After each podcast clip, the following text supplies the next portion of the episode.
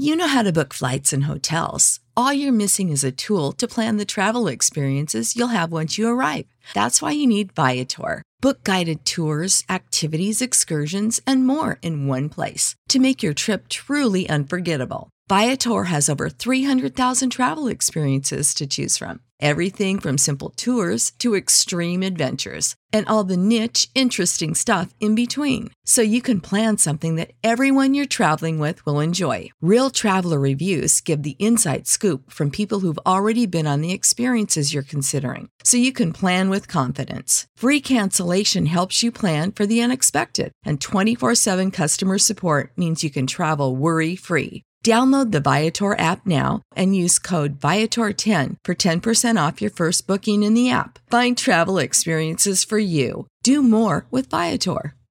Ohio, ready for some quick mental health facts? Let's go. Nearly 2 million Ohioans live with a mental health condition. In the U.S., more than 50% of people will be diagnosed with a mental illness in their lifetime. Depression is a leading cause of disability worldwide. So, why are some of us still stigmatizing people living with a mental health condition when we know all of this? Let's listen to the facts and beat the stigma. Ohio, challenge what you know about mental health at beatthestigma.org.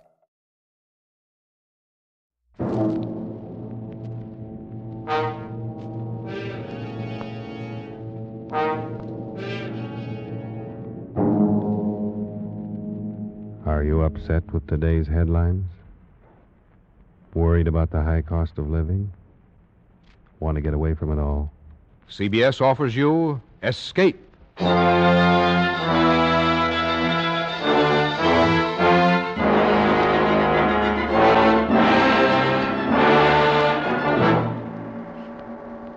are the friend of a man living in death, confidant of a ghoul, witness to a nameless terror. You are a guest in the House of Usher. The Columbia Broadcasting System and its affiliated stations present Escape, produced and directed by William N. Robson, and carefully plotted to free you from the four walls of today for a half hour of high adventure.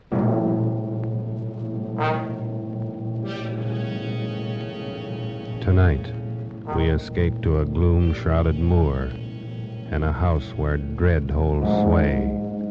As Edgar Allan Poe recounts it in his famous story, The Fall of the House of Usher.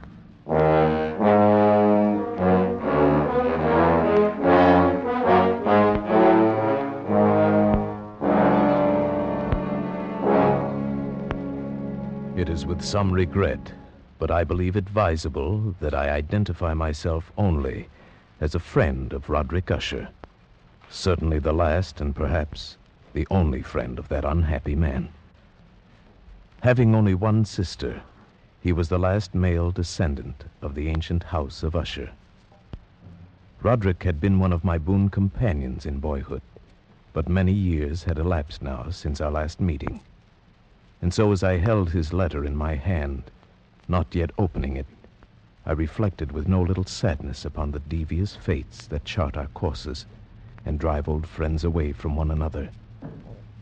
But then a sudden feverish and nostalgic curiosity laid hold of me, and with fingers made clumsy by their eagerness, I tore open the letter and read, My dear friend, my need of you has so far outgrown my pride that I'm going to request a favor which I realize full well may involve considerable inconvenience to yourself.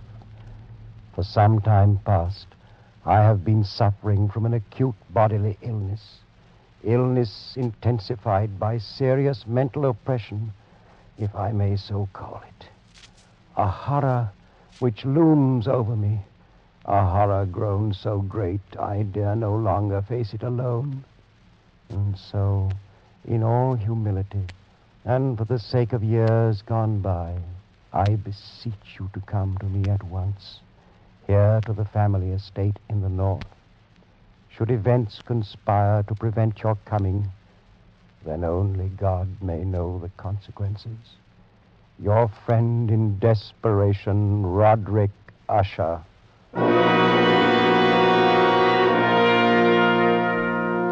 And so it happened that at the end of a dull, dark, and soundless day in the middle of October, I found myself as the shades of evening drew on, within view of the grim and melancholy House of Usher.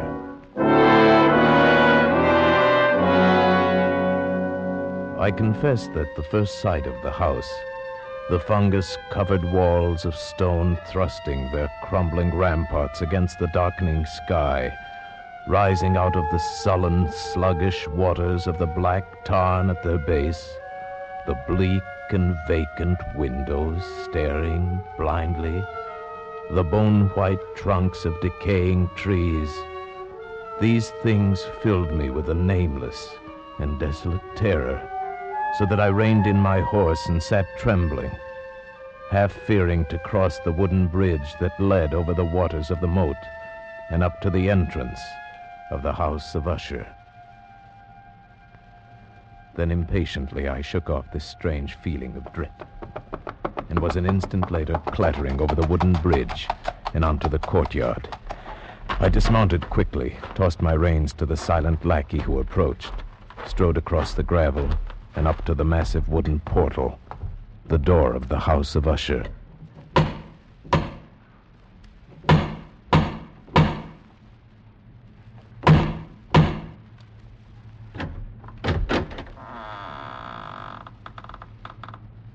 Good afternoon.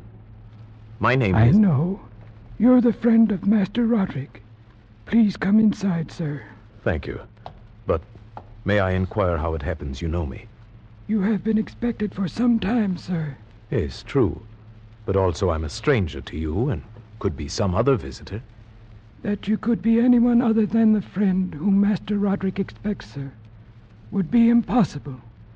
You see, no one else would ever come to this house.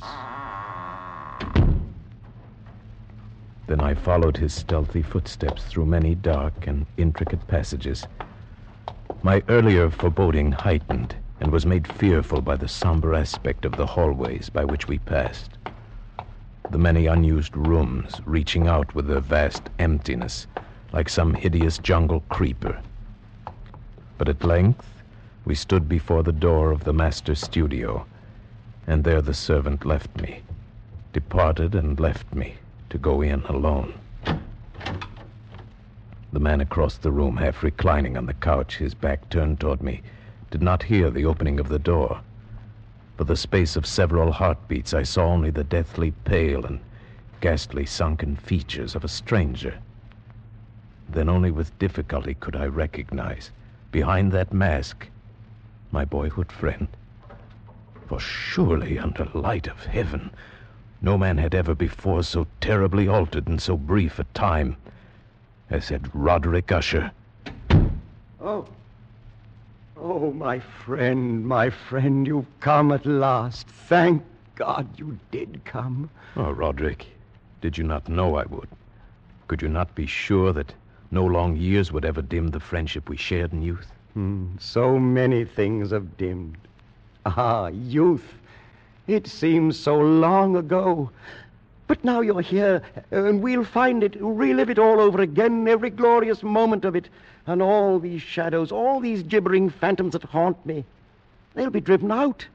And then the sun will shine again, and we'll be young again and relive. Roderick!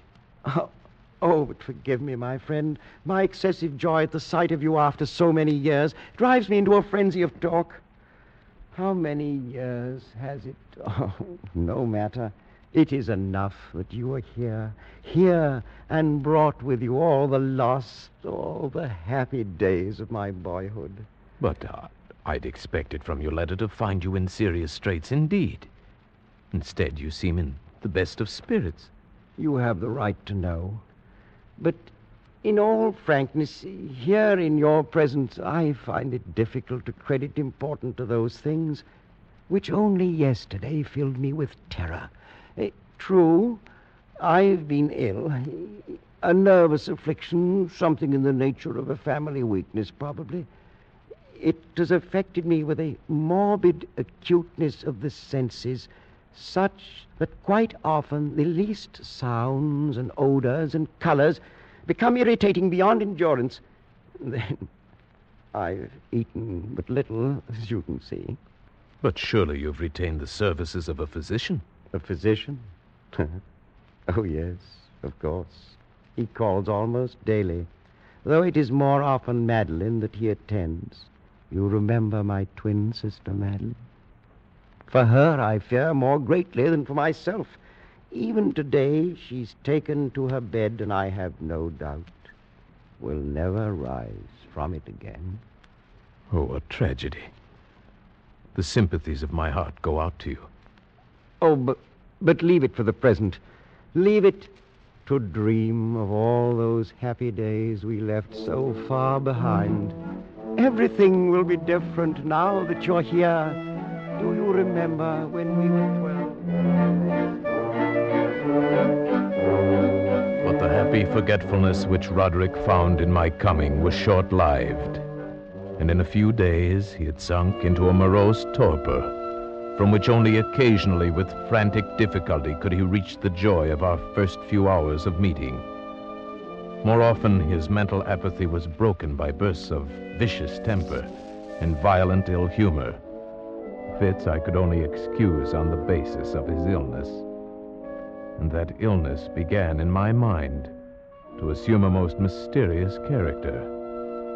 Being unable to divine its true nature from Roderick's hesitant offerings, I took the liberty of questioning the physician a few days later when I chanced to encounter him in a hallway. Yes. Yes, she's resting as well as might be expected. But she continues to decline. Is that not correct, Doctor? That would seem to be the case. And uh, the malady, the illness which has stricken her, is it the same as that which affects her brother Roderick? I may venture that it is. Might I inquire the nature of this illness? As to that, I am unable to say. You imply, then, that I have no right to the information? Not at all. I am confessing to you quite simply, sir. I do not know what afflicts Madeline and Roderick Usher.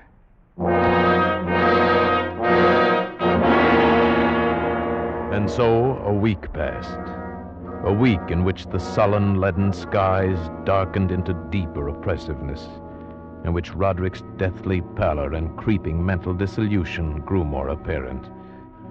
A week in which the monstrous atmosphere of this ancient mausoleum began to crawl insidiously within my own consciousness, stirring into life a formless, unknown dread.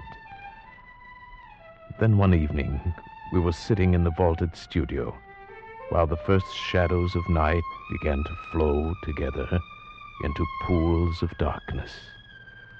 Roderick had been unusually troubled during the day and had been trying to find some solace by playing on the violin. Of a sudden, there came a knock upon the door.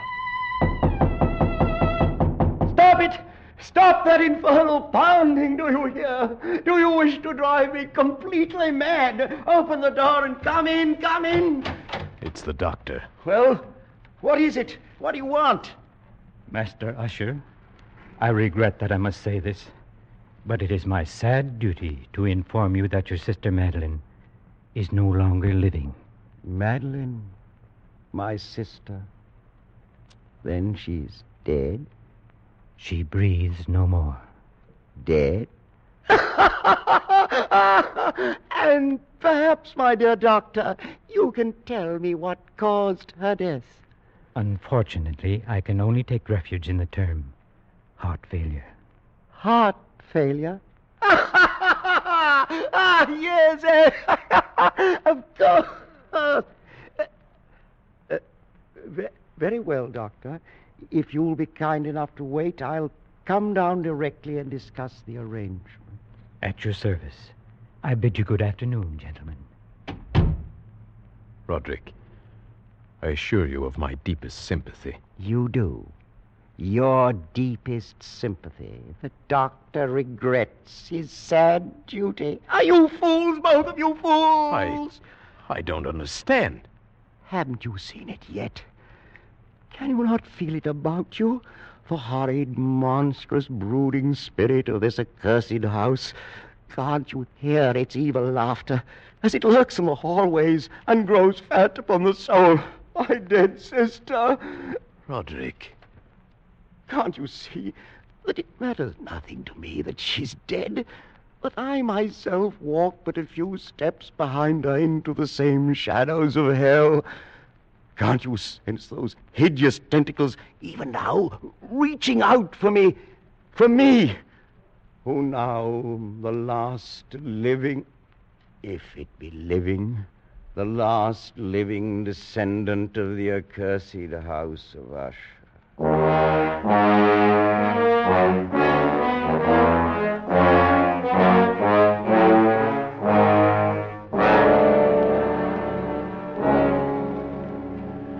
Such was the passing of Madeline Usher, once living, now dead.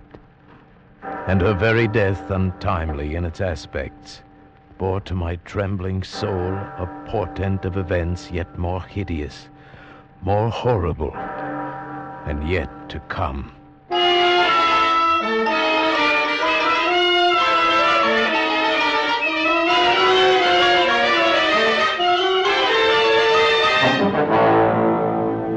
At a later hour of that same sad night, Roderick came into my chamber to voice an intention so morbidly unnatural that for the moment I could only feel that his tottering reason had at last failed him entirely. Then you refuse? But, but, Roderick, this is madness. I tell you, before this night is over, the coffin body of my sister shall rest in the vault beneath this house, and if you will not help me, I shall do it myself. But why? Why? I could not stand to think of her buried out there in the dark graveyard, alone among the dead. Roderick, she too is dead. Mm. It's fantastic how little we know of death or of life. The doctor says she no longer breathes. She is dead. She was so lovely, it was my sister. Roderick, I must keep Madeline near me. nothing but evil would come of such an act. I can trust no one but you. Not even the physician himself. He hates us because he can't discover what it is that kills us. Even he might steal the body of my beloved sister, that he might learn our secret. You understand, don't you, my friend? Yes, Roderick. Yes, I understand.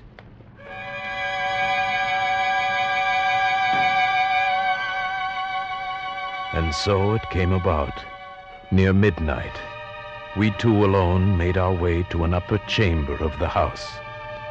And taking up the black coffin between us, in the shuddering light of candles, we walked the tortuous passageways, slowly descended the curving stairs of stone, passed beneath the moldy level of the earth forced open a massive and age-rusted door of iron, and stood at last, with our ghastly burden, in a subterranean, dank and musty crypt, underneath the house of Usher.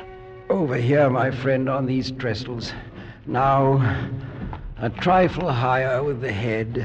There. Oh, may you sleep in peace and dream, sweet sister from I who tread the same path soft behind you. Come, Roderick. The thing is done. Oh, wait. Stay a moment. We've not yet affixed the coffin lid. See? I've left it loose so it can be turned back. No, I beg you. A last farewell, no more. Look. Is she not beautiful? Yes, she was very beautiful. Was? yes, of course. The look of her confused me. But do you not see it, too? The warm glow of the cheeks, the eyes shut softly, those lips half parted. Does it not seem that she may rise up and speak to us at any moment? This gruesome place inspires those morbid fancies. Morbid fancies? That now dead she seems to live, and living seems already dead? Man, you seek out madness. You court it with your very thoughts. And if I do, what matters? What value can there be in reason without the hope of life? Dead, you say to me? She is dead. Upon what certainty? Why not with equal reason say instead she lives? And that I, I, the last of Usher, am the one who is already dead.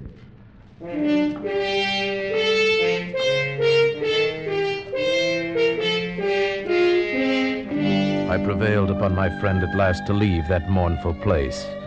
And so, with grim finality, we secured the ebon lid, took up our flickering candles, and departed from the crypt, leaving it alone with its darkness and death. The ponderous portal closed behind us, and then my soul, for one brief instant, felt the dread and awful meaning of eternity.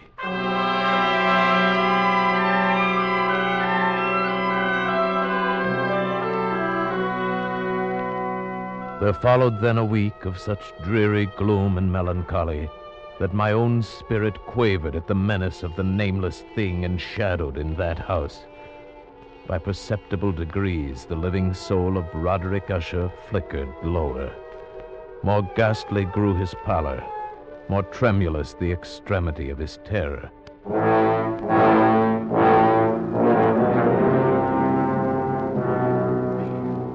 The eighth day following the death of Lady Madeline fell upon the last day of grim and gray October, and brought with it as the curtains of night descended the fitful breath of a rising tempest, uneasy gusts of sodden rain, and the sound of sullen thunderous rumbles born of the dim flares of sheet lightning somewhere behind the lowering pall.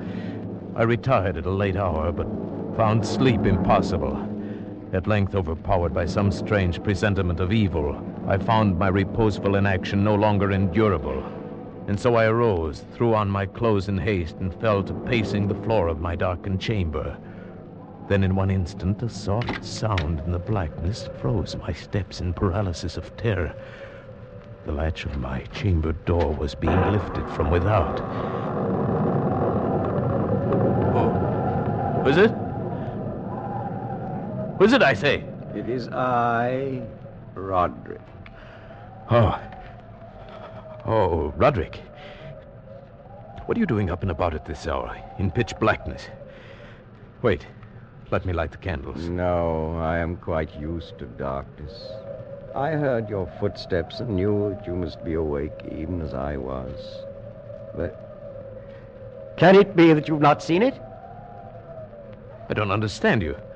I've seen nothing. Then stay. You shall see it, even as I've seen it for these past two hours. Wait, wait. I'll throw open the casement window. There. Look!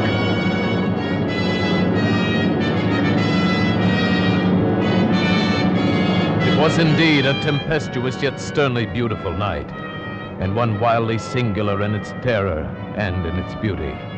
The exceeding density of the clouds which hung so low as to press upon the turrets of the house did not prevent our perceiving the velocity with which they flew careening from all points against one another. We had no glimpse of the moon or stars, but terrible to behold, the under surfaces of the huge cloud masses, as well as all terrestrial objects immediately around us, were glowing in the unnatural light of a faintly luminous and clearly visible phosphorescence which hung like a shroud about the mansion itself. You see, my friend, tonight the thing grows bolder, gathers strength from the storm and from the dead soul it's eaten. No, no, Roderick, you must not look at this. Here, I shall close this window and pull these curtains. And now, candlelight. Such darkness is the very mother of evil fear. There. Now come, sit here. Suppose I read aloud from some book or another. As you wish. I presume it matters little which. Oh, here. Here is a volume of The Mad Tryst by Canning. Will it serve? As you said, it matters little. I've always found the scene to be quite entertaining, wherein Ethelred dreams of fighting a dragon. Now, let's see. Oh, yes. Here it is. And so Ethelred waited no longer to hold parley with the hermit who mocked him from inside the hut. But feeling the rain upon his back and fearing the rising of the tempest, uplifted his axe and quickly made a hole in the plankings of the door for his gauntleted hand. And now, pulling sturdily, he so cracked and ripped all asunder that the noise of the dry and hollow sounding wood alarmed and reverberated throughout the forest. Why do you stop? Why, uh, that's that's strange. I I fancied I just heard the very sound I read about. Let us say it was caused by the storm. Pray continue. Oh, yes, the storm. Of course. but but Ethelred, upon entering the door, was was amazed to perceive no sign of the evil hermit, but instead a dragon of prodigious and scaly demeanor, which sat on guard before a shield of shining brass. And Ethelred uplifted his axe and struck the head of the dragon, which fell before him with a shriek so horrid and harsh, like whereof was never before. What? What sound is that? Sound? The shriek of a dragon, my friend. Read on. I, uh, very well. And now the champion, bethinking himself of the shield of brass, approached across the silver floor to where the shield hung upon the wall. But the shield, not waiting for his coming, loosed and fell upon the silver floor with a mighty great. And, Roderick, I tell you something moves within this house. Uh, that sound. It reverberated through the very walls. Can you tell me now you did not hear it? Hear it now. Oh, yes, I hear it and have heard it long moments, hours, many days have I heard it. Yet I dared not speak. But why? Do you not know we put her living in the tomb? I tell you now, I heard her first feeble movements in the coffin many, many days ago, and I felt then it mattered little. Now she comes to upbraid me for my haste. And that last dread sound, yes, I heard it, the opening of the metal door to the crypt beneath the house. Now she comes here. Have I not heard her footsteps on the stair? Do I not distinguish the heavy and horrible beating of her heart? Madman that I am, I tell you that she now stands without that even now she opens it. There, in the flickering light of candles, in the gloom and curtained doorway, stood the shrouded body of Lady Madeline. For one shuddering instant she swayed there. Then, as Roderick uttered a single piteous cry, she fell upon him in violent and now final death agonies, and bore him to the floor a corpse.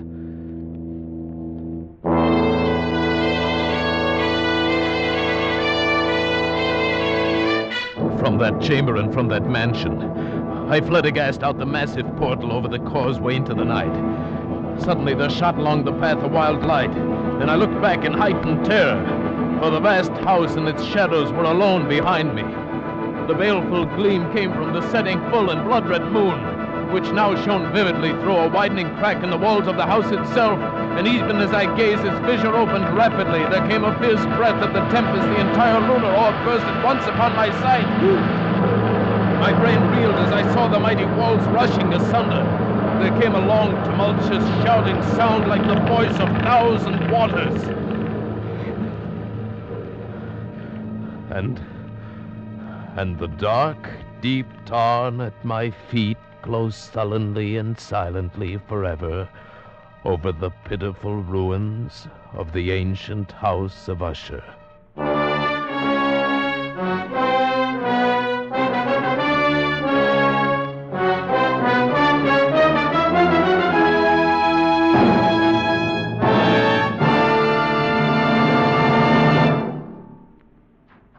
Escape is produced and directed by William N. Robson, and tonight brought you The Fall of the House of Usher by Edgar Allan Poe. Adapted for radio by Les Crutchfield, with Paul Frees as the narrator, Ramsey Hill as Roderick Usher, and Sheridan Hall as the physician.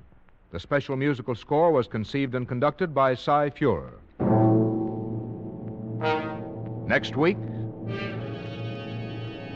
You are the victim of a Pora man, pursued from the west coast of Africa to the west end of London by a dead man's head, which grins at you upside down.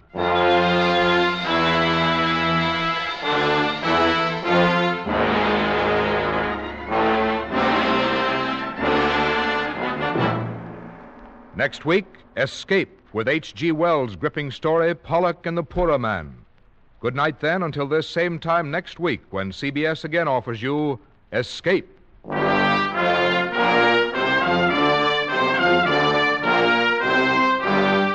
This is CBS, the Columbia Broadcasting System.